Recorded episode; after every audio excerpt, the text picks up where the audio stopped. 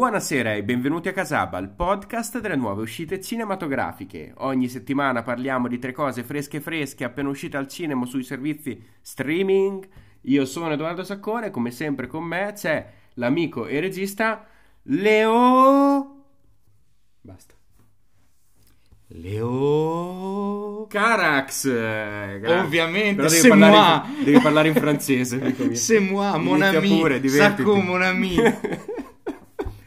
Ma e quando è che ti sei fatti i capelli neri, Leos? I capelli neri? Eh, cioè, non, erano, non erano bianchi Oh, ma, ma chauffeur c'est un Ah, gran ipro- ipocrite Ipocrite. Sai perché lui è un po' nichilista Abbastanza. Carax. Allora, Eh, allora, partiamo. Eh, Dico una cosa, dire? dico una cosa, dico una cosa. Eh, siamo abituati ultimamente a partire a fare queste presentazioni con un... eh, ma Sacco, non ti ricorda quegli episodi che facevamo all'inizio, pieni di riempitivi, eccetera? Oggi no, non la possiamo fare No, perché per è niente. tutt'altro che un episodio di, di riempitivi. Cioè, è- preparatevi perché sarà scoppiettante. Non, non è neanche, non è neanche un episodio di cose ricercate alla Leo Carax o Ok. canali, però, è, però è un, è un episodio di grandi Perché titoli. è il mio compito trattare tutta quella roba che andiamo a vedere io e quattro sessantenni. Allora, te, te tratti quella roba lì, io tratto i buchi, quelle, quelle robacce da Netflix che, che non si vede manco. Ma è podcast di merda comunque. no, a volte, a Cioè, volte. dobbiamo dire grazie alla Marvel se parliamo di qualcosa di un po' mainstream. La Marvel non la stiamo più affrontando. Ma non è sì, vero, oggi sì. non è vero perché Oggi sì, finalmente. tra l'altro questa puntata segna il grande ritorno all'interno della programmazione di Casaba della Marvel Wow. che io cioè, credo di- che ne avevamo parlato anche in una puntata precedente, cioè c'è stato un periodo un po' oscuro di Casaba dove in ogni puntata, e giuro, ed era il periodo in cui lì sì uscivamo ogni settimana con una puntata alla domenica, ogni settimana, cavolo, parlavamo di un film Sì, o o di sì o Marvel, Marvel. o Marvel o. Era una roba impressionante, ma davvero. Poi abbiamo deciso, serie non abbiamo mai guardato, io non ho mai visto una di serie Marvel. No, no, I quel- film a un certo punto abbiamo smesso, Black Panther non abbiamo visto. No, non abbiamo è uscito visto pure Black Adam. Black Adam della DC, quell'episodio eh, Werewolf at Night eh, con Guy Garcia Bernate, non so neanche cos'è. No, non lo so neanche cos'è. Quindi- ma addirittura no, abbiamo schifato Moon Knight. Mi ricordo Moon che pure Knight, ci eravamo detto che serie, forse ne sì, avremmo sì, sì. parlato. E invece oggi c'è una cosa che ci piace, quindi Sì, abbiamo piacere No, e che tra l'altro, sì, ok, è dentro quel mondo, ma come si è sempre detto, è anche con Anche- tutti e due i piedi fuori Anche da too quel much da mondo. quel mondo. esatto. E tant'è vero che, appunto, poi James Gunn, il suo autore, sappiamo che, che- che giri ha fatto tra Marvel e DC ritornare a Marvel perché è, è veramente in questo caso si parla davvero del valore dell'autore questo, questo è interessante. piuttosto che del, del prodotto di intrattenimento fine a se stesso. Eh, perché sono successe delle cose su Eh di sì, lui. eh eh. sì, assolutamente. Ma l'annuncio ai Sì, assolutamente. Ma tra l'altro ho pensato, visto che siamo in questo clima un po' natalizio, stiamo entrando nella fase Rem. festiva, REM, derivata da mangiate, eh, feste, sospensione del lavoro. Giornata ok. difficile. Giornata difficile, tutto quello che volete. Siamo vestiti a tema. Oddio, ne- Allora, io, io sono vestito a tema natalizio. sì, la vera verità Canali è che anche. Ducati sponsorizza questa puntata. No, non è vero, ma se volesse siamo qui. esatto. Boh, sono venuto qui da te sacco a casa con in sella la mia Ducati Monster, come monster. rombava, madonna Mm. mia. Ma direi anche, visto che siamo in questo clima ringraziamo ma, i nostri ascoltatori, perché no? Si non l'abbiamo mai fatto. No, perché siamo dei cinici sti capitalisti, liberalisti e, e ovviamente ce ne freghiamo dei nostri follower. Ma in realtà, eh, insomma, grazie per... Cioè, perché, sapete cos'è? Questo, questo clima un po' nostalgico mi viene anche dal fatto che proprio stanotte è arrivato, abbiamo fatto il, com'è che si dice, riassuntone di Spotify di Casaba e effettivamente siamo colpiti dai, dai risultati, risultati che ci vengono naturalmente perché qualcuno ci ascolta, perché sennò sa- saremmo qui a parlare da soli e a... Pensavo che dicessi abbiamo fatto il compleanno di un amico che è diventato trentenne. No, no, ma non- quelle No, sono no, cose non che c'entrava succedono. niente quello, No, non no, cose che niente. succedono. Però ho un po' di verve emozionale che cercherò di mh, trasportare nel mio racconto di Guardian of Galaxy eh, Holiday, Holiday Special. Special. E però eh, seguiteci, continuate a supportarci, a seguirci sui nostri canali social, Instagram e Facebook, Casava Podcast. E votate il podcast su tutte le piattaforme, i soliti posti, Spotify, Google Podcast, Apple Apple, Podcast. Podcast, bla bla bla. Radio Public, sto cercando di farlo sempre più veloce, un po' la Victor Laszlo, e ovviamente Se- tra un po' diventerà se la faremo, proprio se la faremo. un flusso decostruzionista di parole. Hai detto tutto, io aggiungerei, Sì. vogliamo ringraziare i nostri fan, ringraziamoli con un bel sorriso perché ci sta seguendo su Instagram. Bene, possiamo iniziare. Benissimo. Ah, aspetta, sigla.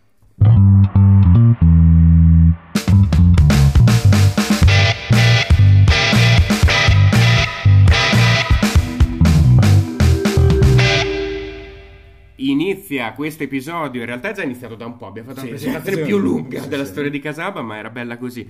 Inizia Leo a parlare dei film di oggi, film, non film, serie tv, un scapes, in Mm. romagnolo non si capisce, e Guardians of the Galaxy Holiday Special. Dai, raccontaci un po' che cos'è che già contestualizzarlo ci vuole 15 minuti, vai.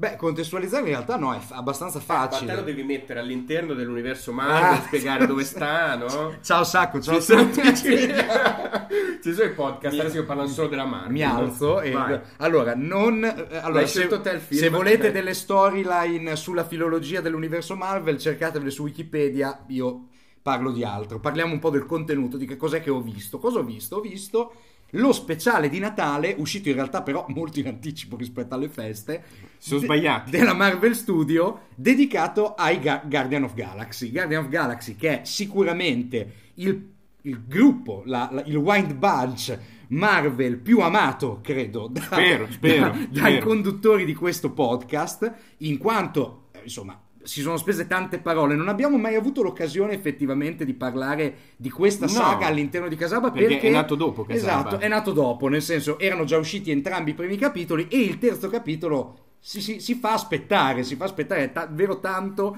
che sentiamo parlare di lui. James Gunn ha avuto diversi problemi col Marvel Studio che però hanno generato quel regalo incredibile di cui questo sì abbiamo parlato in una delle prime puntate di Casaba, era l'inizio, The Suicide Squad, The Suicide Squad. di James Gunn, fatto però per i DC The, Studios. The The- Suicide Squad. boia de eh, ma la, la sua vera creatura quella che ha insomma lanciato James Gunn all'interno del mondo del cinecomics e l'ha immediatamente eh, Alfato. no sì e, mh, l'ha, Ah. immediatamente mh, elevato al più grande autore di cinecomics che siano usciti da questa generazione di registi e autori di cinecomics all'interno di Marvel o DC Guarda un po', lui è dentro a tutti e due e non solo è diventato da poco anche il CEO, una specie di art director del DC direttore- il Comics, direttore creativo, Il direttore eh. creativo. James Gunn riprende in mano la sua creatura, i Guardian of Galaxy, per questo speciale di Natale della durata di 40 minuti, quindi siamo a un mediometraggio, uscito, lo potete trovare su Disney Plus, è uscito direttamente in piattaforma. Di che cosa parliamo? Parliamo di un vero e proprio cortometraggio. Siamo nel periodo eh, natalizio sulla Terra, ma per chi viaggia insieme ai Guardian of Galaxy sa che sulla Terra ci capitano ben poco, sono in giro per le galassie, ma visto che il capo della- di, di questa ciurma, capitanata appunto da Chris Pratt, Chris Pratt, vero se non Eh, ho avuto no, non- non è quell'altro, non è Chris quell'altro. Pratt, che è un terrestre, siamo per i terrestri nel periodo natalizio, però Chris Pratt non festeggia il Natale. Tra l'altro è in un brutto periodo della Sì, sua vita esatto. perché 16 film fa è morta Gamora. Esatto. E non festeggia Natale, non festeggia Natale, c'è un'introduzione a cartone animato dove si giustifica il perché non viene festeggiato più il Natale da Chris Pratt perché è stato educa- essendo educato dagli alieni, gli alieni che volevano temprarlo alla disciplina e a, a sopprimere le emozioni, ecco che ovviamente una festa così gioviale e serena come il Natale non faceva certamente Fuori luogo. era molto fuori luogo. E cosa succede? La sua ciurma e i suoi amici decidono di regalargli un Natale speciale. E gli viene un'idea. Dobbiamo andare sulla Terra a rapire un eroe, un eroe che per lui rappresenta qualcosa. Questa idea bislacca viene naturalmente in testa a quel decerebrato Eh, del personaggio per di Dave Drax. Bautista, Eh. Drax, che con la complicità di eh, Mantis. Mantis vanno sulla Terra per rapire Kevin Bacon. Avete capito bene, tra l'altro c'è un gioco molto divertente nei titoli di coda di questo mediometraggio perché c'è scritto Introducing Devin- Kevin Bacon come se non avesse mai fatto un film in vita sua, ma in realtà è un introducing dentro l'universo Marvel.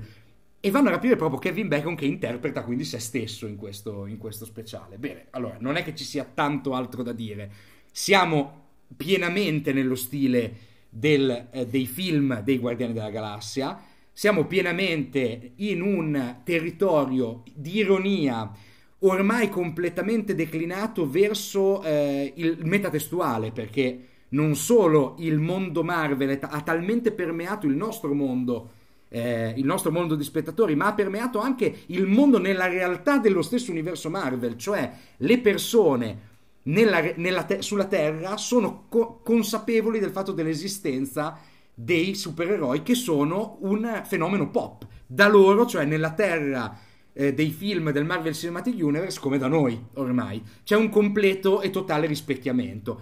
E questo a cosa porta? Naturalmente che una, una, una vera star che interpreta se stessa viene trasferita, presa impacchettata e mandata dentro al Marvel Cinematic Universe con una mossa registica e cinematografica che sicuramente mh, mm, si forgia e fa forza della raffinatezza testuale di James Gunn, che è quello, è la vera qualità che ha introdotto dentro il Marvel Cinematic Universe. Cioè non siamo certamente di fronte a una metatestualità eh, declinata su un'ironia di stampo bambinesco o molto infantilizzante, ma siamo di fronte a un'ironia veramente giocata su quelle che sono le caratteristiche proprie del cinema comico, delle dinamiche di scena, dell'approfondimento dei personaggi. Sono personaggi, quelli dei Guardiani della Galassia, con cui ci sembra di essere un po' cresciuti assieme. Sono personaggi che abbiamo imparato a conoscere come degli amici e sono personaggi ormai iconici non solo dell'immaginario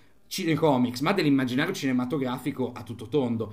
E qui, eh, insomma, è un po' ritrovare una vecchia combricola di amici che fanno l'ennesima eh, porcata, eh, tutta basata sulle contraddizioni di chi ha vissuto appunto nello spazio e chi invece ha vissuto sulla Terra, che legge le cose in maniera diversa, ma visto che è Natale, forse alla fine ci ritroviamo tutti quanti in un grande banchetto dove possiamo effettivamente condividere nell'amicizia e nella fedeltà eh, delle vere e sane e condivise emozioni. È un po' questo, permeato da un vero e proprio spirito natalizio, ma appunto non tradisce l'anima dei, dei film dei Guardiani della Galassia e devo dire sinceramente crea un hype allucinante per il terzo, terzo capitolo, capitolo che arriverà il prossimo anno.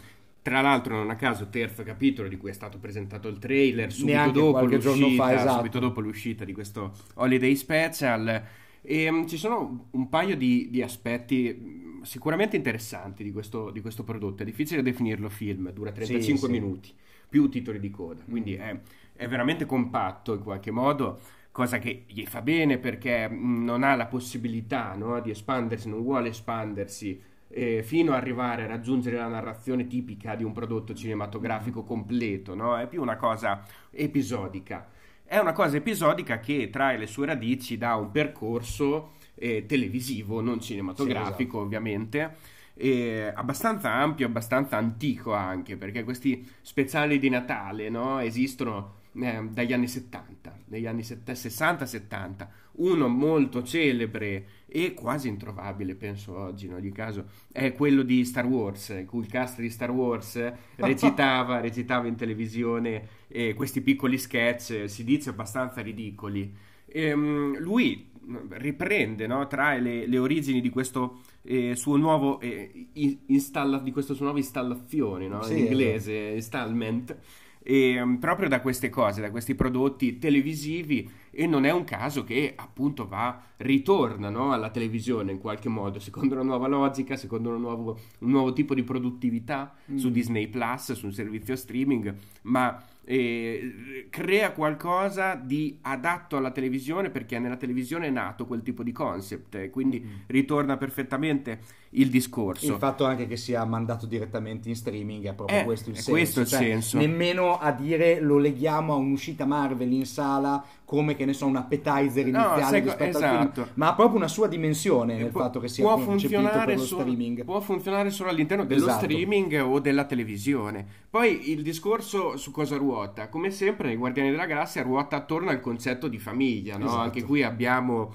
eh, questa, questa scintilla che fa scaturire l'idea a James Gunn di riflettere ancora una volta su che cos'è la famiglia, non è più la famiglia tradizionale e con buona pace di Giorgia Meloni ovviamente, è la famiglia di, di amici, questa volta però c'è anche un legame di sangue, no? Sì. Perché tutto ruota attorno al fatto che Mantis a un certo punto lo sapevamo Sì, già esatto. in qualche modo, ma lei se ne rende conto adesso, improvvisamente. Peter Quill invece, il personaggio di Chris Pratt, proprio non se ne rende conto, però eh, Peter Quill è il figlio di Ego, no? che era il Esatto. grande villain interpretato da Kurt. Russell nel secondo film.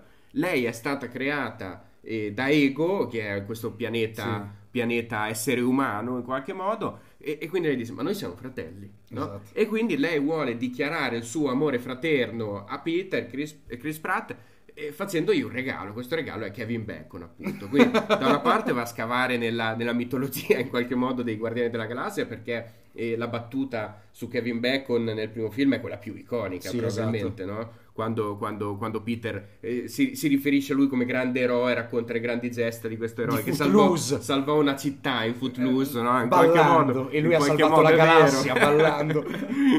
Dall'altra parte, di nuovo si, si torna a raccontare quello che è il vero cuore, la vera anima di questi, di questi film. Una mossa molto intelligente perché non, non lo si avverte come prodotto secondario, lo si avverte veramente come un altro piccolo capitolo all'interno di una lunga saga, un po' Sì, disciolta negli intermezzo. ultimi anni, no? Perché dopo i primi due film c'è stato. ehm, Dopo- prima Avengers Endgame, eh, prima ancora c'era Avengers Infinity War, e poi l'abbiamo visti in Thor eh, Love and Thunder l'ultima volta. Ecco, ritornano a volte a spizzichi e boccone questi Cardani, questa volta però ritornano più centrali, ritornano più, più loro stessi, anche perché questa volta abbiamo la, la penna, abbiamo la regia di James eh, di James Gunn dietro che è molto evidente. E, e ci consegna un prodotto veramente divertente anche perché è geniale secondo me l'idea di centrare tutta questa grande bazzanata perché non, non- non serve più approfondimento psicologico rispetto a quello che abbiamo già No, descritto esatto. al prodotto ma invece serve una serie di,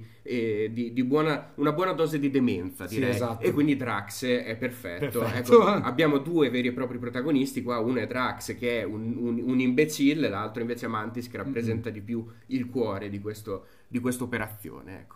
E, e loro sono molto valorizzati. Poi tante piccole guest star eh, Mm. molto divertenti. Questo Cosmo, Space Dog Esatto. eh, che appare improvvisamente. Bellissimo. Belli- Bellissimo. la, la prima parte, Cioè, che- questa, questa però, questa è, proprio, è proprio. James Gunn comunque, cioè ti fa comparire un personaggio iper secondario per quanto un tempo di scena di un minuto e mezzo e tu ce l'hai nel cuore. Mm. Finisci il film e ce l'hai nel cuore perché ha proprio una capacità da grande architetto della fantascienza di creare mondi, di creare universi, di creare paesaggi narrativi che sono costellati di dettagli, cioè capisci proprio guardando i film di James Gunn, ma questo succedeva anche in The Suicide Squad Sì, per me sì. in maniera molto geniale, molto raffinata. Capisci che ha una cura del dettaglio impressionante James Gunn ed è per quello questo ha fatto la sua fortuna. È come se concepisse come una mm, battaglia personale ogni dettaglio delle cose che mette in scena e questo lo fanno veramente i grandi narratori di fantascienza, i grandi narratori di genere. Non è un caso, mi viene sempre in mente quando si parla di, di questa iconicità dei personaggi, di un Mm. film che è eh, 1997 Fuga da New York. no? Esatto. E questo si è sempre detto di, di quel film, in Esatto. particolare di, di Carpenter, ed è verissimo secondo me, che lui attraverso una sola scena, attraverso una sola battuta rendeva memorabili i suoi personaggi. Esatto. E infatti è impossibile non, ricordare i personaggi di Adrian Barbeau piuttosto che di Harry Dan Stanton, eh, Isaac Hayes, rimangono iconici, no? Sì. E, qui, e qui succede esattamente la, la stessa, stessa cosa, cosa. tutte le volte. Andiamo avanti parlando di- invece di un film, che è un film però anche questa volta prodotto da un servizio streaming che, che non è Disney Plus, è eh, Netflix, il buon vecchio Netflix. Glass- Facciamo una parentesi, tra l'altro. Se mi spoileri qualcosa, ti picchio in diretta. Eh, non è facile non Faccio come, niente. faccio come cosa? Va Faccio bene. come. Che, Va bene, va cosa? bene, Quello va dei bene, radicali che ha tirato il microfono a Cruciani. Pannella. Pannella che ha tirato il microfono a Cruciani. Faccio uguale. Questo è un po' più piccolo, secondo me fa meno male, però. Salutiamo insomma, Pannella, i radicali e Cruciani, Eh, già che ci siamo. Il film di cui vi parlerò senza cercare di non spoilerare niente è Glass Onion. Ti voglio mettere in difficoltà. Ma io lo sai che io non spoiler ormai. Io non spoiler ormai. Sì, dai, sono io quello che spoiler. È successo più volte a entrambi. Ci proviamo. Glass, Glass Onion, sottotitolo inglese e Knives Out Mystery. Perché? Perché questo è il secondo capitolo di un film che era uscito due anni fa al cinema. Si chiamava eh, Knives Out. Knives Out è un film, un classico whodunit in qualche modo, però attraverso alcuni elementi. Il regista Ryan Johnson. eh, sicuramente la scelta azzeccata del cast, eh, monstre con tanti nomi importanti, e sicuramente un richiamo forte alla contemporaneità, alla situazione diciamo sociopolitica e sicuramente eh, grazie a tanti, a, a tanti elementi in maniera un po' inaspettata un film che eh, ebbe molto successo quando uscì al cinema, continua ad averne ancora oggi, tant'è che Netflix eh, fa ok eh, Ryan Johnson vieni qua, facciamo il secondo e il terzo film il secondo è già uscito al cinema per qualche giorno e sarà a fine mese su Netflix. Questo Glass Onion recupera il protagonista della prima pellicola, mentre tutto il resto del cast è completamente nuovo perché è un nuovo mistero, una nuova indagine, un nuovo omicidio, diciamo. E chi è il protagonista della pellicola? Ovviamente è il nostro amato, amatissimo direi, Daniel Craig. Allora, Daniel Craig è un attore che eh, ormai ha svestito i panni di 007 definitivamente, l'aveva già detto qualche anno fa, poi ne ha fatto un altro. Ti ricordi? Sì, esatto. Se tornerò a fare 007 sarà solo per soldi. E infatti, E infatti è, tornato, tornato. è tornato a farlo per soldi, Però, sicuramente. però diciamolo, cioè, onore al merito di Daniel Craig che dimostra di essere infatti l'attore raffinato che è. Perché Knives Out non è la prima saga parallela a quella di Bond che lui riesce a ingranare. Perché se non avessero tolto a Fincher la saga di Millennium, anche quella Eh, sarebbe sì. diventata una trilogia. Cioè il progetto di Fincher era di creare questa trilogia di noir per adulti. E cavolo, lì protagonista assoluto Daniel Craig, tra l'altro in una prova d'attore Ah, per me fondamentale. Azzeccatissimo, era perfetto. Vabbè. Comunque, E, e non è scontato che succeda, cioè quando ti incolla, quando tra l'altro Daniel Craig come attore, almeno per l'immaginario collettivo, nasce legato al personaggio di Bond, non è, fa- non è così scontato che ci si riesca a scollare Ma come sai, è riuscito a fare lui. Sicura- oltre alle doti attoriali, sicuramente quest'anima un po' ribelle che Sì, ha sì. no? nella sua vita privata. Si sente che è uno che, che- che- che palpita per fare cose, per, per- per- per svestirsi e rivestirsi più volte. Tutte le volte, tra l'altro, gli calza perfettamente il ruolo. Anche questa volta nel ruolo di Benoit Blanche, questo agente investigativo inglese, si presume, Sì. nonostante il nome così Esatto. ra- raffinato Esotico, eh. esotico, esatto. Si ritrova all'interno di Sembra il nome di un un- prestigiatore, Benoit Blanc. si capisce esatto che, che cosa Un possa essere neomelodico. Pot- potrebbe essere molte cose diverse Sì. si ritrova all'interno di una nuova indagine come funziona questa indagine? un gruppo di persone un gruppo di eh, ricchi eh, all'interno di un contesto assolutamente contemporaneo perché uno è il primo streamer ad aver fatto più di un milione di eh, utenti iscritti alla sua pagina Twitch un altro invece è una, una, una- una grande star. sì molto ma adesso ci arriviamo infatti una grande star eh, che, che- che a un certo punto è caduta in declino poi si è ripresa facendo delle pubblicità eccetera. Insomma tutta una serie di personaggi così ricevono una misteriosa scatola sanno che chi ha inviato loro la scatola è questo miliardario anche proprietario di una grande azienda che si occupa di vari aspetti, sai, questi, Mm-mm. questi guru del presente, un po' alla Steve Jobs, un po' alla Bill Gates, un po', un po' alla Tesla, insomma, tutta Sì, questa sì, roba sì. qua insieme. Tesla è Elon Musk. Elon. Musk Tesla- Nikola Tesla purtroppo non era un, eh, Ah no? un Ah, no? capitalista. Insomma, questo non gliel'hanno personaggio fatto essere, pover'uomo. Ma... interpretato da Edward Norton ha mandato tutti una scatola loro riescono a, a scoprire il mistero dietro la scatola trovano questo bigliettino un invito alla sua isola questa bellissima isola che al centro ha questa costruzione di cristallo eh, su vari strati tutti uno dentro l'altro che sembrano appunto un glass onion Una no? una cipolla. cipolla una cipolla di vetro Per me è la cipolla. per me la cipolla. non mi rubare le battute, però scusa, eh. Scusa, eh, questa era l'unica possibile. Va bene. E mm, si ritrovano in quell'isola. Fatto strano, però, riceve, riceve una scatola anche l'ispettore di polizia Benoit Blanche. eh. Anche lui, ovviamente, non ha problemi ad aprire la scatola, anche lui si presenta all'isola. Fino a quando non scopre, però, che non è stato questo miliardario, non è stato Edward Norton a mandargli la scatola, ma è stato qualcun altro. mm? Il gioco per il weekend di Edward Norton è quello di eh, creare una vera e propria cena con delitto, no? Ok. immaginaria, e in cui lui deve essere per forza eh, il morto e tutti i suoi amici durante il weekend devono scoprire chi è stato ad ucciderla. Ecco, e Edward Norton rimane un po' sorpreso nel momento in cui c'è pure un investigatore, pure un po' preoccupato, dice questo me lo scopre subito il mistero di chi, sì, mi, sì. Ha, eh, eh, chi mi, Ha, ucciso l'immaginazione. Si è fatto scrivere la sceneggiatura di questa, di questa cena con diritto da Gillian Flynn, tra l'altro, nel, nel film, la, eh, la, creatrice, la, la, scrittrice di eh, Gone Girl, esatto. per dirne uno, Sharp Objects, eccetera. Insomma, non vi dico come prosegue la storia, potete immaginare che comunque da qualche parte un omicidio vero, non immaginario, ricreato da questo miliardario ci sarà, chissà, sicuramente ci sarà un'indagine. Ecco.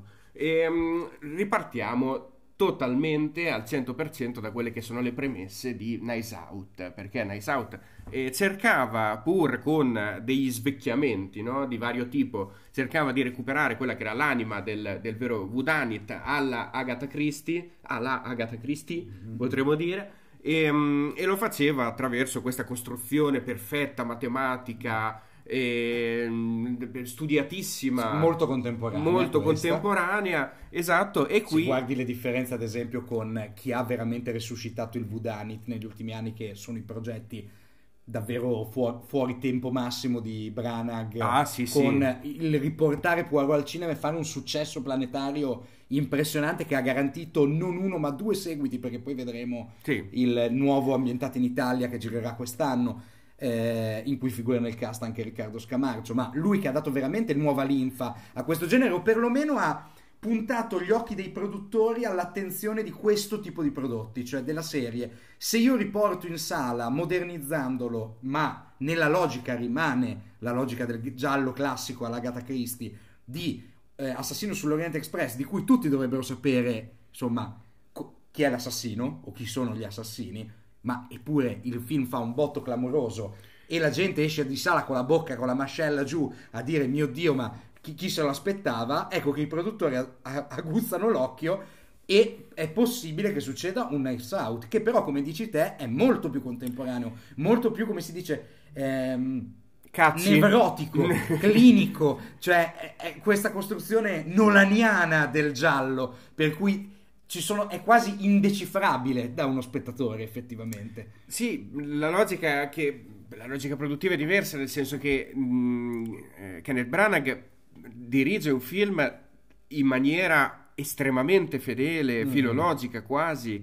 e, e, fa l'adattamento da un romanzo celeberrimo, tra l'altro, di Agatha Christie. Qui invece la sceneggiatura è una sceneggiatura originale, no? quindi ha sì, la esatto. possibilità di rielaborare quei, quei, temi, quelle dinamiche, quelle logiche in una maniera propria e quindi anche in una maniera più contemporanea. Esatto. No? Nel primo l'elemento contemporaneo c'era perché era eh, una forte reimmaginazione visiva di quel esatto. mondo di Agatha Christie, qui invece è anche una reimmaginazione narrativa, quindi chiaramente ci sono le, le, maglie un pochino più larghe, no? Strano pensare che in realtà in quelle maglie un pochino più larghe non è che si muovesse proprio agilmente, no, esatto. secondo me Knives Out, che era un film che invece eh, rimaneva forse un po' vittima, nonostante l'incredibile in quel caso, non grande ma incredibile successo planetario, mm. e rimaneva forse un pochino legato a quelle dinamiche, a quelle logiche, a quella scrittura, a quella, a quella forma, a quella faciloneria e, invece non ricercava forse un, un aspetto più alto. No? Sì, più, più che altro la cosa, la cosa, che mi... Mh, mm, cioè, da appassionato di gialli, mm. la cosa che mi aveva colpito di Nice Out mi era sembrato un, un ottimo prodotto cinematografico.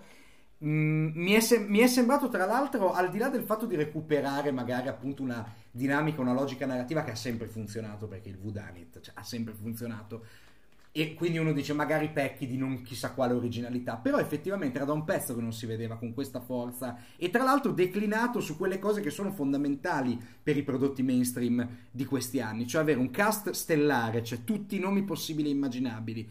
Eh, e soprattutto gente, e infatti era stato il successo anche di Assassino sull'Oriente Express, un cast certo. perfetto. Quindi avere un grande cast e però allo stesso tempo non eh, è come se non accontentassero lo spettatore nella, nella sua richiesta di venire a capo del mistero, mm. perché un, un, giallo come quello di Knives Out è impossibile da risolvere.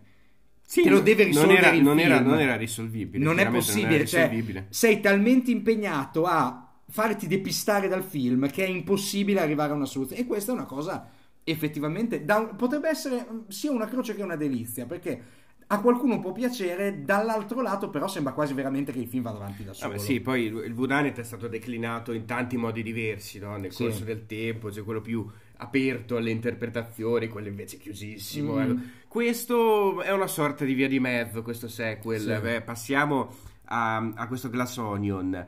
E richiama tantissimo l'atmosfera del primo film, Mhm. richiama quella logica narrativa, quel cercare di eh, ricostruire la storia di vari personaggi, di volta in volta uno diverso, tutti accomunati da qualcosa. Dietro ovviamente c'è un omicidio e c'è un mistero che va ricostruito, che non è quello che lo spettatore inizialmente si aspetta. Quindi ci sarà qualche personaggio che avrà un risvolto Certo. particolare, un risvolto inaspettato, che andrà ovviamente a riscrivere in qualche modo quell'immaginario eh, giallo che, eh, che è già l'immaginario di partenza. Che cos'è che funziona in questo film, in questo Glass Onion? Funziona la comicità. Ci sono alcune battute molto divertenti, alcuni personaggi sono tratteggiati con eh, un'ironia cinica, caustica, potremmo dire, che tutto sommato in un prodotto così tanto mainstream eh, quanto era il primo, e funziona, funziona in maniera abbastanza inaspettata. Qui i richiami al mondo contemporaneo con la presenza di questo gruppo, insomma, di personaggi eh, così, così, così tanto, così tanto nostri in qualche modo, così tanto legati al nostro mondo reale, all'interno di un genere che invece non è mai stato così tanto legato al mondo reale, no? Creava anzi quasi sempre un suo universo di riferimento molto chiuso. Ecco, questi funzionano anche grazie sicuramente alle, alle interpretazioni. Di nuovo abbiamo Dave Bautista in questo Esatto. film, e abbiamo Kate Hudson. Ma siamo sicuri che non è anche in Bones and All, magari nascosto? Probabilmente c'è, sarebbe il suo ruolo, quello del cannibale. 3 su 3 sulla questa puntata di Casaba dedicata a Dave Bautista.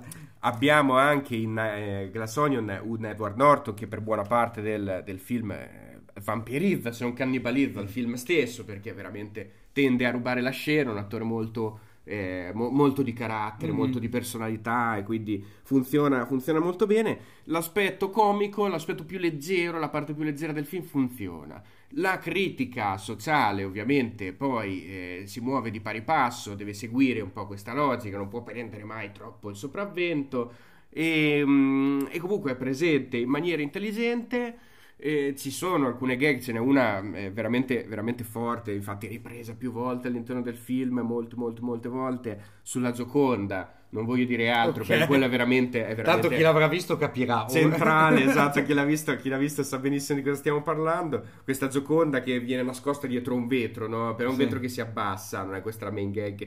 E, e tutte le volte che stanno in questa sala enorme, sono quadri di ogni tipo, Francis Bacon, Mm. Rothko, tutte le volte che stanno in questa sala arriva un messaggio allo streamer o uno dice mi passi il vino, c'è questo vetro che si alza no? sulla Gioconda e la Sì. chiude costantemente, costantemente. Questa è la gag ripetuta veramente tanto all'interno del film. Però di solito ehm, qui Ryan Johnson dimostra di saper maneggiare bene l'aspetto comico. È più presente probabilmente rispetto al primo film, Mhm. si muove su toni più leggeri, quasi si muove verso il demenziale in certi momenti, però lo fa anche con una certa classe, anche perché la regia è molto presente. È molto presente, non sempre funziona in maniera eh, straordinariamente lucida, però eh, regala anche dei momenti, in particolare l'inizio, i primi 15-20 minuti che sono estremamente dinamici e sul finale anche a qualche to- tocco originale, qualche tocco anche qui molto contemporaneo che fa bene allo svecchiamento del prodotto.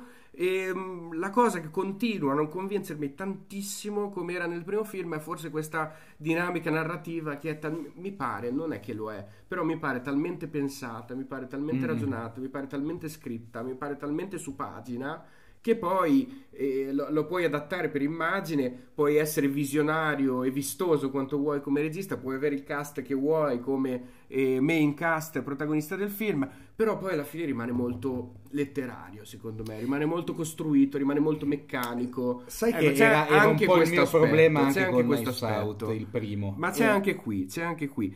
Beh, sai, qui però c'è anche altro. Qui ci sono dei momenti che effettivamente riescono ad essere più cinematografici e ti nascondono un po' questo- questa matrice di, di- di- di- scrittura, questa matrice di foglio che è molto evidente all'interno del film, come in tanti gialli, poi non è Mm. niente di strano, non è niente di particolare. Insomma, se deve essere un'operazione come viene eh, rilanciata anche questa volta da molti, non tanto dalla critica italiana al momento mi pare, Sì, no, ma da quella internazionale Quindi siamo arrivati, pubblico. primi. siamo arrivati primi a parlarne. Ma mi sì, batte il come- cuore, come- esatto. mi batte il corazon. Mi Quasi, batte. quasi primi, siamo quasi primi a parlarne. No, però mh, con- veramente è di nuovo un'operazione che sta piacendo molto, mi pare. Infatti Mm. è un'operazione furba, potremmo paragonarla in qualche modo ai- agli ultimi prodotti della 24, se non già i primi, no? Un'operazione che eh, riesce a vedere quello che piace al pubblico e glielo propone giustamente. Eh, ecco, non, non mi lancerei a parlare di grande prodotto di genere, Mhm. eh, ma sicuramente di un buon prodotto di, di- di genere e un buon prodotto di intrattenimento, sì. Ecco, e, è un film che consiglierei più rispetto al primo film, stranamente. Ok. Mi sembra che qui lui abbia avuto, nonostante la grande, per forza, ingerenza produttiva di Netflix, che gli ha detto Ryan Jones, ti diamo questi soldi, ti fai questo prodotto, deve essere un nuovo Nice Out. No? Quindi riscrivi, Mm. però mi, mi pare che si sia sentito abbastanza libero per riproporre quell'idea in una maniera, in una chiave anche un pochino più personale Mm. rispetto a quello che era il primo, il primo lungometraggio. Abbiamo detto di, di questo grande Edward Norton e dobbiamo dire per forza di questo grande Daniel Craig, ancora una volta, raffinatissima la sua interpretazione, più approfondito eh, l'elemento umano suo, personale rispetto al primo film, non dirò come, prego, e poi ovviamente c'è, c'è tutto un cast di contorno che funziona abbastanza bene, una menzione d'onore per eh, le apparizioni. Perché in questo film ci sono tre apparizioni. eh, Quelle me le hanno già spoilerate. Ah, ok, allora, allora lo dico anche al nostro pubblico. E, beh, abbastanza memorabili. La prima è Angela Lansbury. Penso, penso. Di logica- nuovo, l'abbiamo citata di nuovo, sacco. Tu- tutte le volte che c'è la possibilità lo dobbiamo fare. Penso a Logica l'ultima sua interpretazione Eh, sì. cinematografica, forse in televisione aveva fatto qualcosa che non era ancora uscito, ma al cinema sicuramente no, in, un- in un'apparizione molto divertente all'inizio del film. E poi c'è ovviamente questa, questa stranissima apparizione di eh, Ethan Hawke, per niente giustificata o giustificabile, cioè è solo divertente. E, e nella seconda parte, memorabile, eh, un Hugh Grant che in una scena rimane nella, nella memoria dello spettatore, insomma, anche in un ruolo chiave per comprendere eh, un po' l'universo, diciamo, di questo, di questo Knives Out Mystery Glass Onion. Ecco, la metafora di questa, di questa eh, Glass Onion, di questa cipolla di cristallo, tutto sommato dimenticabile per quanto mi riguarda, nonostante il film, nonostante il film ci faccia conto tantissimo, penso che lo dicano almeno cinque volte perché questa eh, Glass Onion è su vari strati, ma già dall'esterno, essendo di vetro, puoi vedere benissimo chi ci sta al centro. Ok, ho capito, è la chiave per interpretare quello che poi è il mistero del film, il, ri- il rivolgimento narrativo del film, che anche lì, sì, geniale sotto qualche aspetto, cioè sicuramente riesce a prendere quelle che sono eh, le aspettative dello spettatore e a stravolgere, ma nel momento in cui capisci come lo stravolge, questo succede a metà film, eh? Sì. se non a- forse a due terzi, ecco, se non proprio a metà, da lì in avanti è esattamente quello che ti aspetti. Sì, sì. Ok, comunque, comunque un prodotto consigliato, devo dire, ina- un po' inaspettatamente consigliato perché ero partito un po' col piede di guerra, mi ispirava, ma in realtà no, tutto sommato Ryan Johnson questa volta mi pare abbia fatto un discreto lavoro. Continuiamo con invece quello che è il grande film. Il Qui titolone. perché abbiamo iniziato con una cosa che non è proprio cinema No, cinema, esatto. poi una cosa che sembra cinema, tutto sommato, questo invece è il film È indubbiamente dell'episodio. e stiamo parlando di Bones and All, il nuovo, l'ultimo lungometraggio, ma poi nelle interviste già lui corregge gli intervistatori e dice perché non è l'ultimo film che ho fatto. Perché ne sto facendo anche un altro che è Challengers, ovviamente con Zendaya, mi pare. Questo film sul tennis, mi pare con Zendaya, ma potrei sbagliarmi con le musiche di Atticus Ross. Vabbè, sarà una roba spettacolare. Eppure già in preproduzione di un altro film, quindi insomma, a, a No, Luca, Guadagnino, progetti a Guadagnino. Luca Guadagnino difficile starci dietro. Ma non gli sono mai mancati. Uno potrebbe davvero vero, farci una, una, eh, genealogia perché anche quando Guadagnino non era così famoso, cioè parliamo di pre-chiamami col tuo nome, cioè, eh, c'erano 3-4 progetti abortiti che erano stati detti, ah sì sì, li deve fare, tra cui, tra l'altro, uno di quelli che io spero che prima o poi gli venga in mente di recuperare, Quale? che era l'adattamento di Body Art di Don DeLillo con interpreti protagonisti David Cronenberg e Isabelle Huppert. Ah, cioè, ma tu, voi non lo volete vedere un film così? Pa- senza sapere niente di che cosa deve parlare. Poi è pure fighissimo il libro da cui è tratto, però già così mi basta a me per volerlo vedere. E poi scusami, degli ultimi più eclatanti, remake di Scarface che è scomparso. scomparso e film biopic su Audrey Hepburn Eh sì. con Rooney Mara È vero. protagonista anche di sta roba cioè, escono titoli per tre giorni poi non ne parla Vedremo. più Io nessuno Sicuramente lo vorrei vedere a fare una nuova serie, sarebbe molto Sì, divertente. sarebbe bellissimo. Eh, comunque questo Bones è tratto da un romanzo che ha avuto molto successo in America. e che dicono Ehm, essere il- totalmente illeggibile se hai più di 12 Sì, anni forse prodotto sicuramente riferito a una, una certa fascia Sì, no, cioè, che poi non lo pubblico. dico, non lo dico per, eh, per, per fare della polemica, perché davvero se poi il film di cui è adattamento risulta invece così potentemente transgenerazionale, eh beh cavolo, c'è la mano di un grande Eh sì, regista adesso dietro. infatti ci arriviamo, questo che è proprio il cuore del Sì. prodotto. E che cos'è questo Bones Doll? È la storia di una coppia di cannibali, di giovani cannibali. La protagonista, interpretata da Taylor Russell, questa giovanissima attrice quasi alle prime armi, che ha vinto il premio tra l'altro a Marcello Venezia. Mastroianni, Marcello Mastroianni, eh interpretazione. e si ritrova più senza genitori perché la madre è scappata quando lei era ancora piccola, il padre invece scappa quando lei è appena adolescente, quando Sì, inizia il film, film. e si ritrova a fare questo lungo par- percorso all'interno del cuore dell'America per, per scoprire un po' da dove viene, probabilmente, un po' anche chi è e quale può essere il suo futuro, no? In qualche modo un passo verso il passato, un passo verso il futuro contemporaneamente. Lei è una cannibale, appartiene a questa a questo genere un po' strano, un po' questa razza potremmo dire, chissà, etnia potremmo dire, non è così facile da Genere, descrivere. secondo me, genere funziona meglio. Funziona meglio. Ehm, di, di cannibali che hanno questo richiamo irresistibile per la carne umana, non possono sottrarsi, quindi per forza di cose lei non, non potrà resistere a questo richiamo e dovrà invece cercare di capire come poter vivere la propria vita secondo questa, eh, questa logica un po' strana, un po' difficile, lo fa eh, ricercando anche involontariamente altri del suo stesso genere. Il primo che incontra è questo Sully, personaggio un po' strano, interpretato da Mark Rylance, interpretato che ma- magnificamente magnificamente da sì, Mark sì, che è la destra e le fa capire quello che può essere un, per- un possibile percorso. Ecco, sì, sì, fa- le fa da mentore. E poi invece incontra il personaggio di Timothy Chalamet con cui stringerà un legame emotivo estremamente forte, una vera e propria storia d'amore che eh, chissà è destinato a durare oppure no. Lo vedrete voi nel film, in un finale veramente, veramente molto, molto dolce, molto bello, molto sottile anche in qualche modo. Ecco, quindi una storia d'amore, prima di tutto, una storia di fantasmi, ogni storia d'amore è una storia di fantasmi e una storia di violenza, perché abbiamo di fronte un horror, non, eh, non si nasconde, non, non finge di non esserlo, è un horror ed è un film romantico contemporaneamente, è anche un road movie, ovviamente tutte queste cose insieme. È un prodotto che ha tutto dentro, tutto l'ultimo cinema di, buona parte dell'ultimo cinema di Luca Guadagnino, perché si richiama ovviamente quelle dinamiche che avevamo già visto in Chiamami col tuo nome prima, in We, we Are, We Are, We Are, ce l'ho fatta, grazie. E eh, dall'altra parte invece la, la propensione per l'horror l'avevamo vista in Suspiria, quindi ecco, re- reimpasta quelli che sono i suoi elementi cinematografici, lo fa attraverso una cifra che è assolutamente riconoscibile, questa cosa è bellissima. Oggi abbiamo parlato di tre prodotti che sono tre cose de- di registi che sono nati veramente nati all'occhio del grande pubblico, quantomeno Mhm. negli ultimi anni. Esatto. Quindi prima James Gunn, no? questo regista che ha funzionato così bene al botteghino, ma che comunque ha una sua personalità forte. Poi Ryan Johnson, che probabilmente non ha quella personalità così forte, ma sta avendo tanto successo, no? Eh, Star Wars prima, questo Poi anche Out per poi. tutte le polemiche dopo il suo Star Wars, Tutto, tutto. eh, il fatto Comunque- che l'avevano liquidato da quella saga. Diciamo sono veramente tre registi di riferimento in America oggi, eh, anche se Guadagnino italiano, anche in America, che, eh, che- che sono nati come personalità negli ultimi anni. Io se penso a Guadagnino, penso a quel regista che ho scoperto di amare da adulto, ed è uno dei pochi in realtà.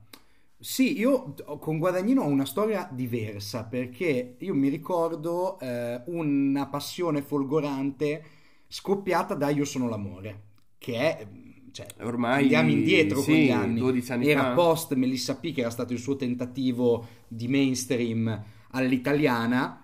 E era un film che a me aveva completamente conquistato. E anzi continuavo a chiedermi ma com'è possibile che quest'uomo non lavori, perché all'epoca Guadagnino lavorava poco nel cinema, e eh, perché mi sembrava veramente qualcosa di nuovo per il panorama italiano. E tra l'altro in anni in cui film che vincevano premi in festival molto importanti all'estero li facevano Garrone, Sorrentino, cioè la generazione, Certo. quella generazione che adesso già digeriamo come grandi maestri del cinema contemporaneo, ma all'epoca ci stupivano con quei film Mm. così veramente ruggenti Ruggenti. con cui si imponevano nel panorama internazionale di film d'autore, Mm, di mm. cinema d'autore. A me Guadagnino sembrava assolutamente della stessa caratura, ma faticava a imporsi. In Italia. Tra l'altro in Italia faticava a imporsi perché all'estero Guadagnino ha sempre funzionato, tant'è vero che appunto Tilda Swinton se l'è portata dietro dal suo primissimo film The Protagonist, Mm. se l'è riportata al- a quel per me abbastanza eh, goffo remake di La piscina di Jacques Dery E, Billy- e Bigger eh, Splash. Bigger Splash. E poi c'è stata la grande consacrazione internazionale con Mm. Call Me By Your Name. Mm. Quindi n- non è che fossi totalmente avulso, è un regista che ho avuto il piacere di continuare ad apprezzare e a ritrovarmi poi in sale sempre più, sempre più piene Sì, sempre più di piene. gente per vedere i suoi film. Tant'è vero che appunto a Venezia, all'ultimo festival di Venezia, dove sia io che Sacco l'abbiamo visto per la prima volta, la sala era caloro- calorosa nei confronti di Guadagnino, che poi si è portato a casa non solo Taylor Russell, il primo Mastroianni, ma anche Premio il della premio della regia. giuria. Regia. Regia? Mhm. Ah, fantastico. Io mi ricordavo giuria, benissimo che fosse regia.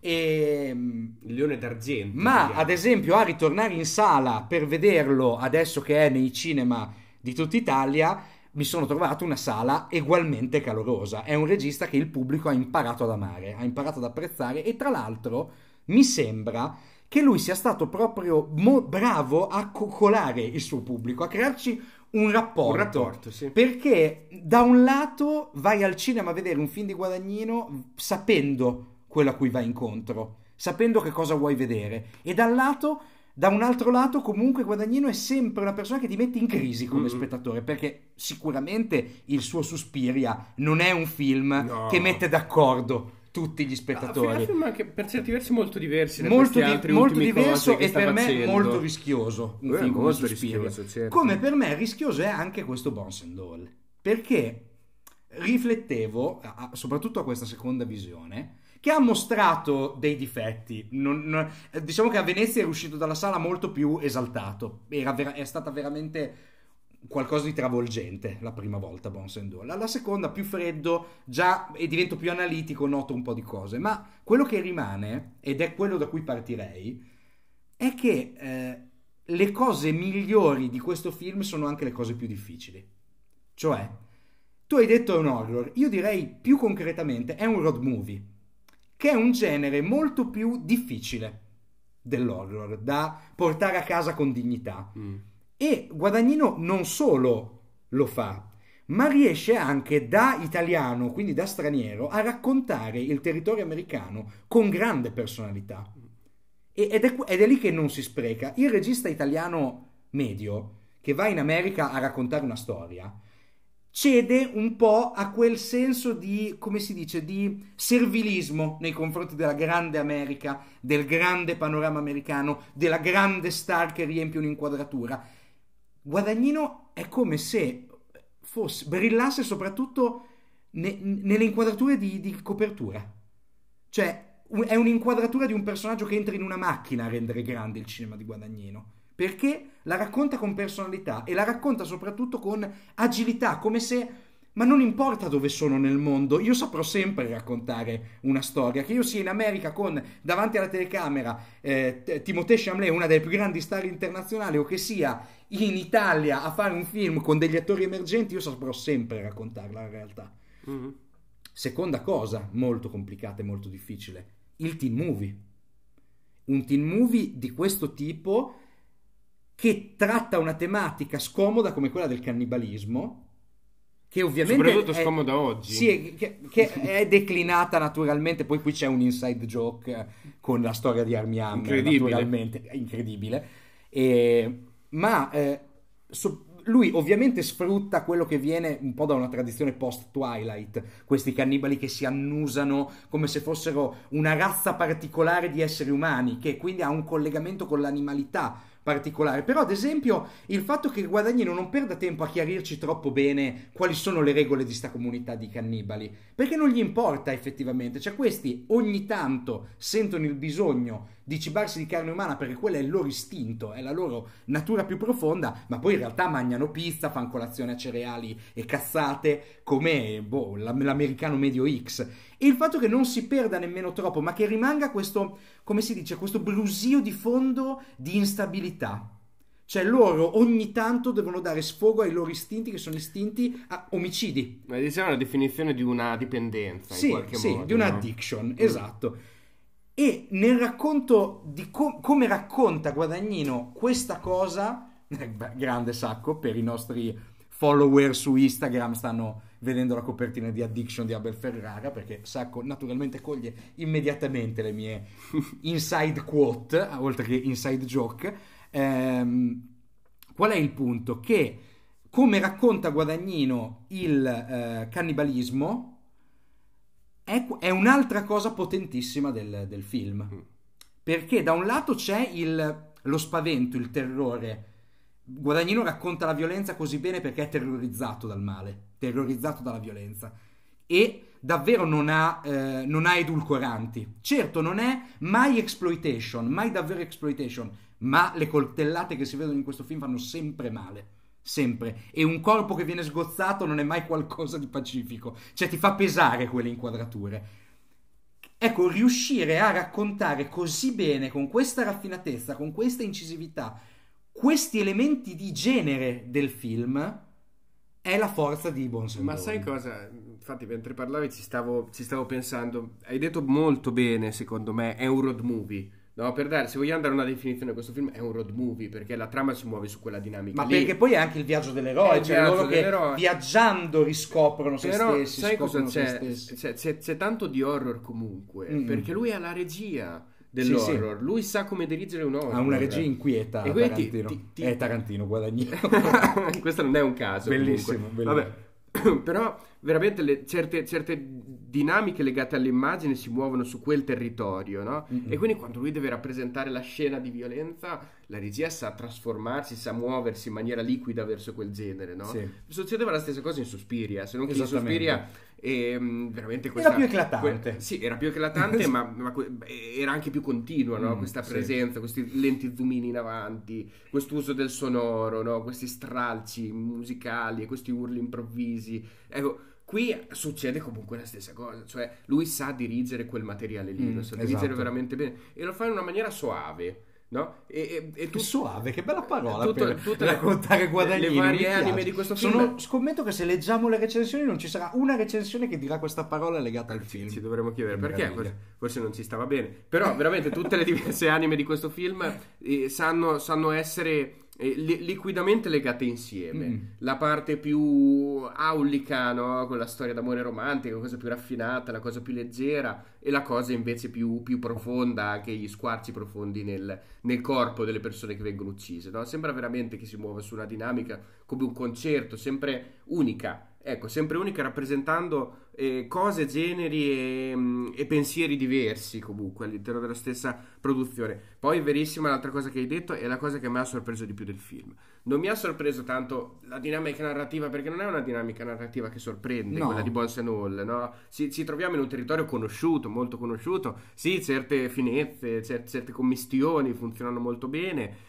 E, mm, però cos'è che sorprende? Sorprende il modo in cui lui sa rappresentare i suoi mondi, Eh, ecco, sì. quello è forte. Quindi è forte la, la- la- la- location eh, che viene scelta all'interno del film, tutti questi paesini di campagna, no? Sono memorabili. Che poi è questi fantastico, campi questa sono cosa se memorabili. ci pensi c'era già in We Are Who We Are. Ah, certo. Perché ad- era una, esatto, una cosa che a me aveva stupito tantissimo è come Guadagnino riusciva a raccontare Chioggia, che Mm. dici ma che potenzialità cinematografica potrà mai Eh, avere? Ma tutte le volte che Guadagnino ad esempio girava le scene negli autobus, gli autobus non erano mai quegli autobus cinematografici tutti puliti, ma erano l'autobus che possiamo prendere io e te che quindi c'hai i sedili rotti, le scritte sui vetri.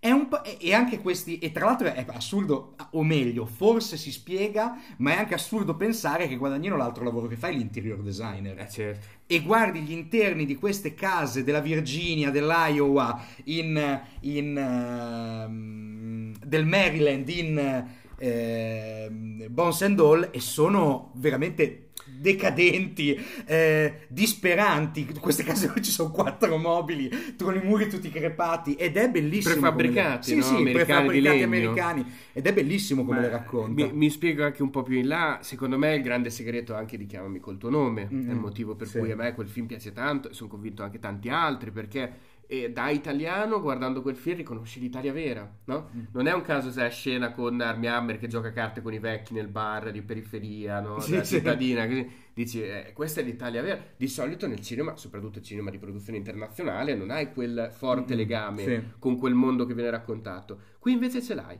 Tu hai un legame con il mondo che viene raccontato, sia che appartiene a quel paese che non appartieni, non è per Sì. forza. Ecco, perché comunque riconosci delle, delle logiche, delle dinamiche, ecco, degli aspetti che invece di solito al cinema non vengono rappresentati dell'ambiente. Poi l'altra cosa su cui lui la- lavora benissimo sono gli attori, è chiaro. Lo dice, l'ha detto più volte nelle interviste, io creo un legame con gli attori, è vero, lo faccio, creo un legame con gli attori che eh, mi, mi porta dei frutti, che porta qualcosa. E infatti i suoi attori poi ritornano sempre, infatti i suoi attori si muovono con grande eh, le- leggerezza, con grande dinamicità all'interno della scena e sfruttano tutte le loro potenzialità. Quella vocale, mi viene in Sì. mente in questo caso Mark Rylance, no? che ha questa voce che veramente a me è rimasta da Venezia. Sì. Sono passati tre mesi Sì. ormai, però ancora me la ricordo. No? Oppure, oppure fisiche, eh, beh, in questo caso ehm, Timothée Chalamet che si muove no? con questo suo corpo magro, con questo suo corpo sinuoso, si muove all'interno della Io scena. qui però ho un appunto e alla Ah, seconda arrivo. E, e- e anche interpretative la giovane Taylor Russell, è eh, fantastica, una grande, una grande interpretazione.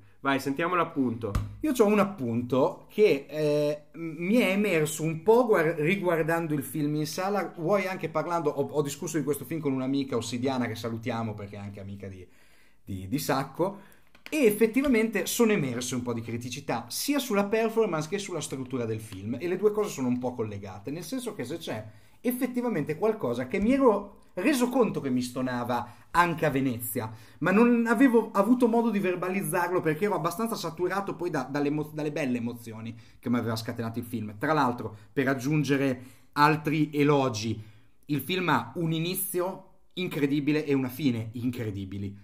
Questi sono i grandi film, questo è grande cinema, avere un inizio potentissimo che ti setta immediatamente all'interno della narrazione e avere un finale che ti fa uscire dalla sala che non puoi dimenticartelo. L'immagine finale di Bonsendole è qualcosa che non si può dimenticare.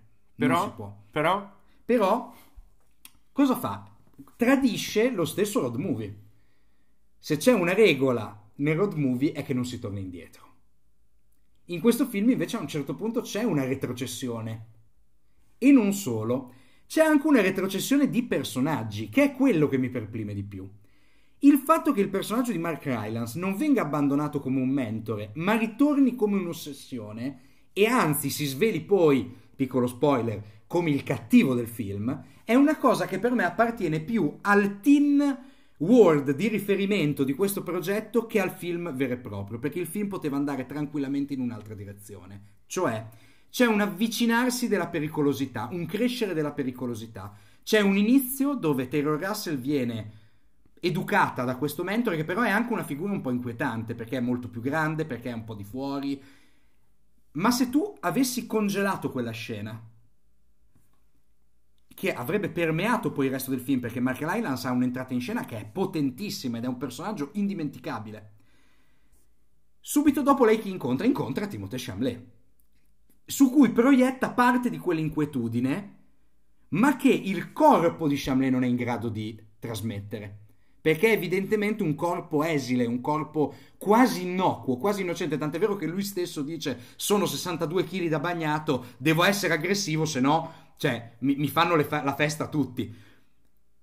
E dopo incontrano chi? Incontrano la coppia di scoppiati e la coppia che scoppia di l'attore, non mi ricordo Ah, come si eh, chiama. Michael Stuhlbarg. Michael Stuhlbarg e eh, David Gordon, Green, Green, che, che- di, cui tra l'altro abbiamo parlato Sì, recentemente. recentemente, del suo Halloween è il Ends. regista di Halloween Ends. e incontrano quella coppia che subito li mette in contatto con un'altra forma di pericolosità. Questi sono evidentemente di fuori.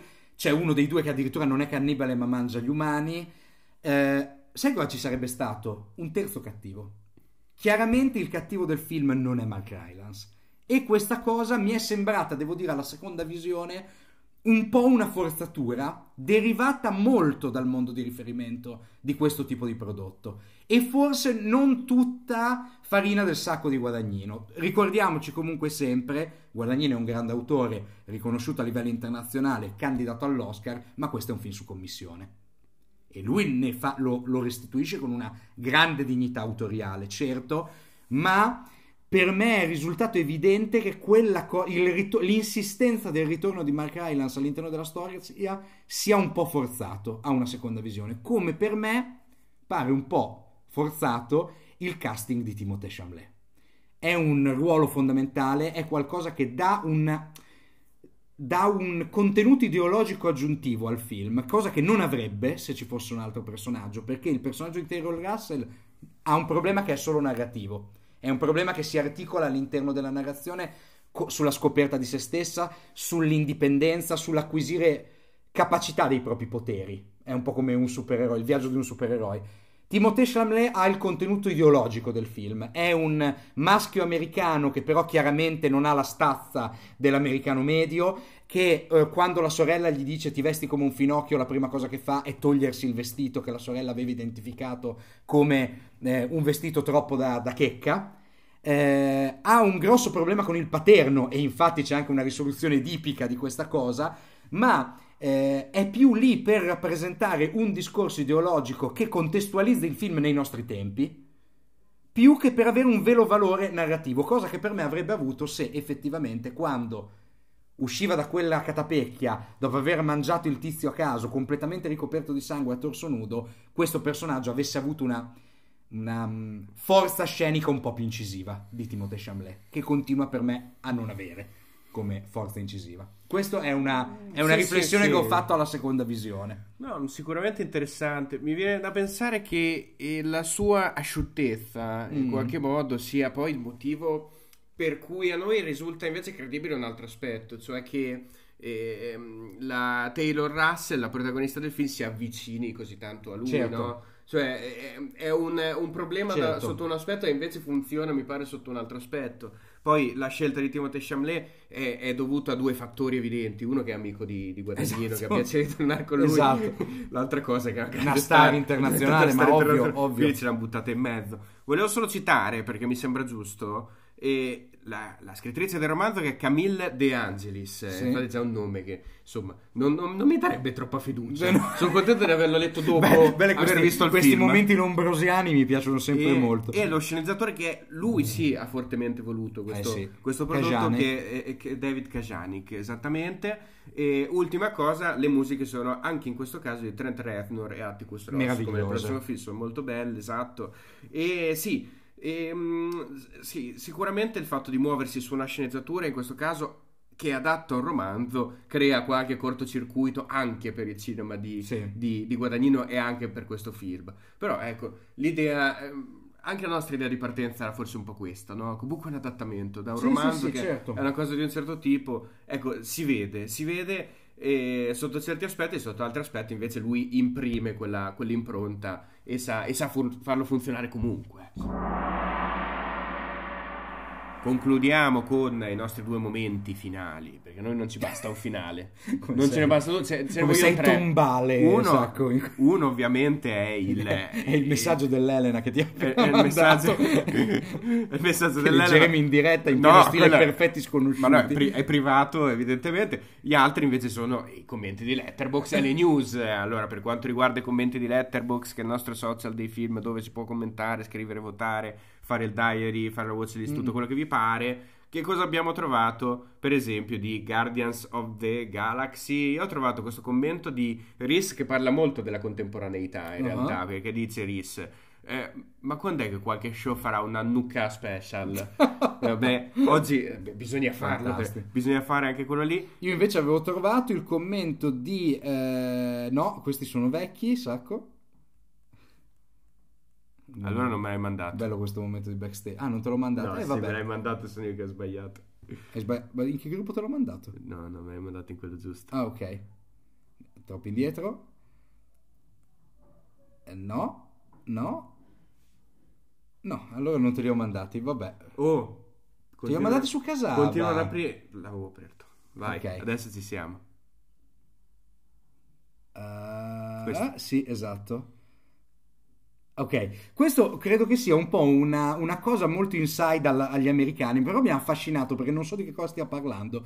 Andy dà due stelle a questo speciale di, di Natale dei, dei Guardiani della Galassia e dice: Ma se Star-Lord ama così tanto la Terra, perché ha votato per Rick Ah, Caruso? ok, ok. Sì, lo so, lo so io perché. Ah, ok. Lo so, te lo posso spiegare. Vai. Perché Chris Pratt è repubblicano. Ah, ecco, fantastico, ok. Quindi, Tra insomma. l'altro il mio cappellino è molto trampiano, ci ragiono adesso su questa cosa. Ma poi la, la cambiamo la dicitura. Esatto, eh. ci mettiamo Make Casaba Make Great eh, Again. Rick, Caruso, Rick Caruso Great Again. esatto. Esatto. Beh, per quanto riguarda and All, invece. Io ho trovato il commento della nostra amata Lily che dà 5 stelle al film e un cuoricino e dice Eh. grande film per il primo appuntamento. Allora, lì do- bisogna passarci tutte le volte in qualche Esatto. modo. Il 90% dei commenti di, di All erano riferimenti, giochi di parole sul cannibalismo. Esatto. Ne, scel- ne ho scelto uno in maniera totalmente casuale, 4 stelle e mezzo di Karsten, che è la grande star di Letterboxd, questa commentatrice o commentatore, non so, la ricoperiamo tutte le volte, e tanto da digerire, giustamente. Tra l'altro invece sui Guardiani della Galassia ho trovato questo, questo strano fenomeno che ehm, in realtà più un, un film è divertente, meno sono divertenti i Sì, commenti, i commenti, è vero, è non vero. so se hai notato. Tendono tutti sul serioso. Chiudo con Glass Onion, eh, anche qui si parla ovviamente di, di cose molto poco divertenti, in questi commenti ce n'è uno che mi ha colpito particolarmente, perché questo eh, Demi dà 5 stelle al film, aggiunge il cuoricino e dice i film hanno il potere di cambiare il mondo. Ora, allora ti assicuro che... Proprio questo. Ti, ti assicuro che non è la prima cosa che pensi quando esci dalla visione di questa classe Onion, che, che è una, una- una simpatica bezzeronata, prima cosa. Seconda cosa, invece, secondo me rispecchia questo ideale che si ha della saga, ormai non è più solo Sì. un film, è una saga che è grande cinema. Sì, No, sì. Sa fare grande cinema col genere. E, e su questo, non- secondo me, non ci siamo troppo, invece. Comunque, concludiamo con le news, questa volta però news un po' particolari, perché Cioè? la grande cosa che è successa in questa settimana di cinema è l'uscita di vari trailer, no? Quali sono questi Tra trailer? l'altro, eh, guarda, mi, dai, mi, mi passi un assist per una cosa che non ho detto Eh. sulla recensione di Guadagnino. Vai, sei ancora in tempo. Che- qual è il punto?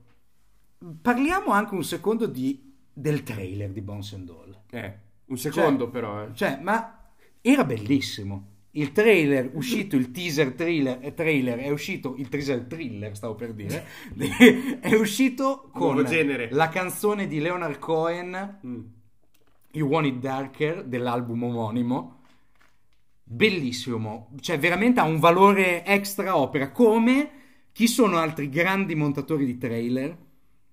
Che ne so, quelli della 24, No, quelli della Ce n'è Marvel. un- alcuni fanno veramente storia. I Cohen. I Cohen Ah. avevano dei trailer montati veramente da Dio. La tua perplessità mi fa dire che dobbiamo cambiare No, argomento. ma- non mi ricordo i trailer dei film dei Coen. Sei perplesso, no, interdetto. eh. Gigino No, felice, Gigino Gigino interdetto. No, non me ne ricordo, però, però è interessante, interessante, vado a recuperare. Anche, mi, mi ricordo l'ultimo, Macbeth, che in effetti mi ispirava, tutto sommato, forse più del film. C'è Forse un trailer storico di È l'unica volta che Man può che è succedere con i. Cohen. Che guardi il film e poi tutto sommato ti delude, no? È l'unica volta che Infatti era successo. uno solo, Eh, infatti. Beh, e, e invece cos'è uscito questa settimana di trailer? Sono Facciamo l'elenco? Ma sì, allora, eh, Transformers il risveglio, il sedicesimo film della saga di Transformers, non l'ho visto, assolutamente non l'ho visto, ma due altri trailer molto importanti, sicuramente sì. Uno l'abbiamo già citato. Guardiani della Galassia volume 3, tra l'altro magnifico, Sì, un trailer magnifico. veramente magnifico che richiama un'atmosfera più cupa, più grigia. Mi sa che questo terzo capitolo Ciao, esatto, ciao. potrebbe essere il saluto, almeno per qualche personaggio sicuramente, potrebbe essere un, un- un momento più, più cupo, più duro della Mm. serie rispetto ai precedenti capitoli e poi ovviamente il trailer di Indiana Jones e eh, La ruota del destino. L'ho detto bene. Sì, sì, e l'entrata in geriatria. The Deal, the Deal of, the Deal of Destiny, ecco questo nuovo Indiana The Jones. Deal of avevo- Geriatry.